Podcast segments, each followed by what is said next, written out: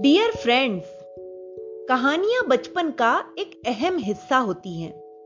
खेल खेल में कहानी सुनाकर एक ओर जहाँ माता पिता बच्चों का मानसिक विकास करते हैं, वहीं दूसरी ओर इससे बच्चों की प्रश्न पूछने की क्षमता का भी विकास होता है।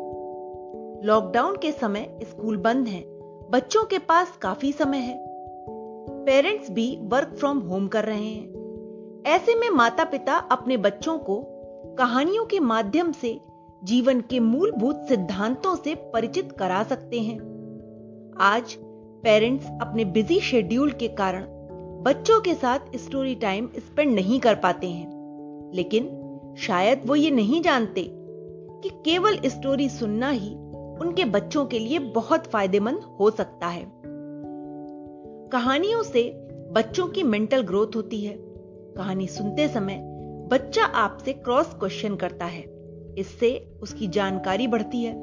यदि आप चाहते हैं कि आपके बच्चे में खेल खेल में कुछ क्वालिटीज डेवलप हो तो आप उसकी कहानी सुनने की आदत ज़रूर डालें। हो सकता है कि आपके बच्चे को इससे कुछ लाभ मिल जाए। कहानियों को सुनने के बाद बच्चों के मन में कई तरह की जिज्ञासाएँ पैदा होती हैं, जिन्हें वे प्रश्नों के रूप में पूछते हैं। यह उनकी ओर से जवाब को जानने का तरीका होता है, जो पूर्णतया स्वाभाविक है। इसकी बच्चों को निरंतर प्रैक्टिस कराएँ। इससे उनमें अपने मन के विचारों को व्यक्त करने की क्षमता विकसित होगी। साथ ही वे मानसिक रूप से सुदृढ़ व परिपक्व भी बनेंगे। और इसका लाभ उन्हें अपनी पढ़ाई में भी मिलेगा, जो ज़रूरी भी है।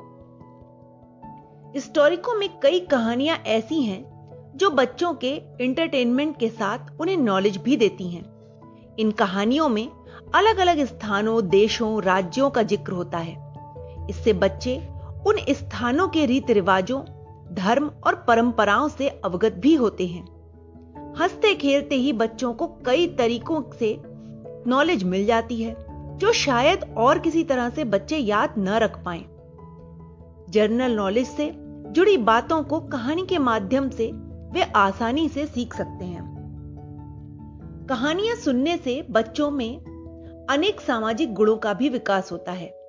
वे दूसरों की बातों को धैर्यपूर्वक सुनना प्रारंभ कर देते हैं। इस प्रकार वे एक अच्छे श्रोता के साथ ही साथ एक अच्छे वक्ता भी बनते हैं। इस तरह बच्चे अपने माता पिता की बात को भी धैर्य से सुनते हैं और ध्यानपूर्वक उनकी बातें समझते हैं।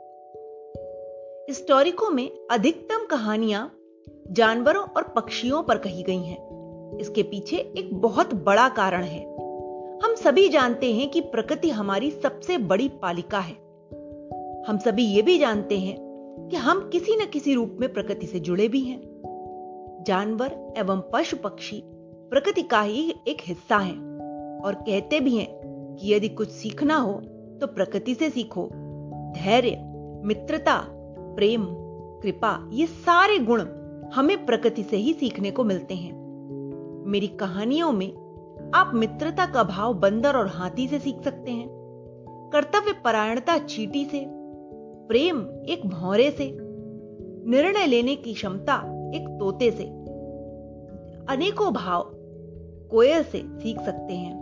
ये छोटे छोटे से जीव किस प्रकार धैर्य और साहस से अपने छोटे से जीवन काल को भी सुखमय बनाते हैं।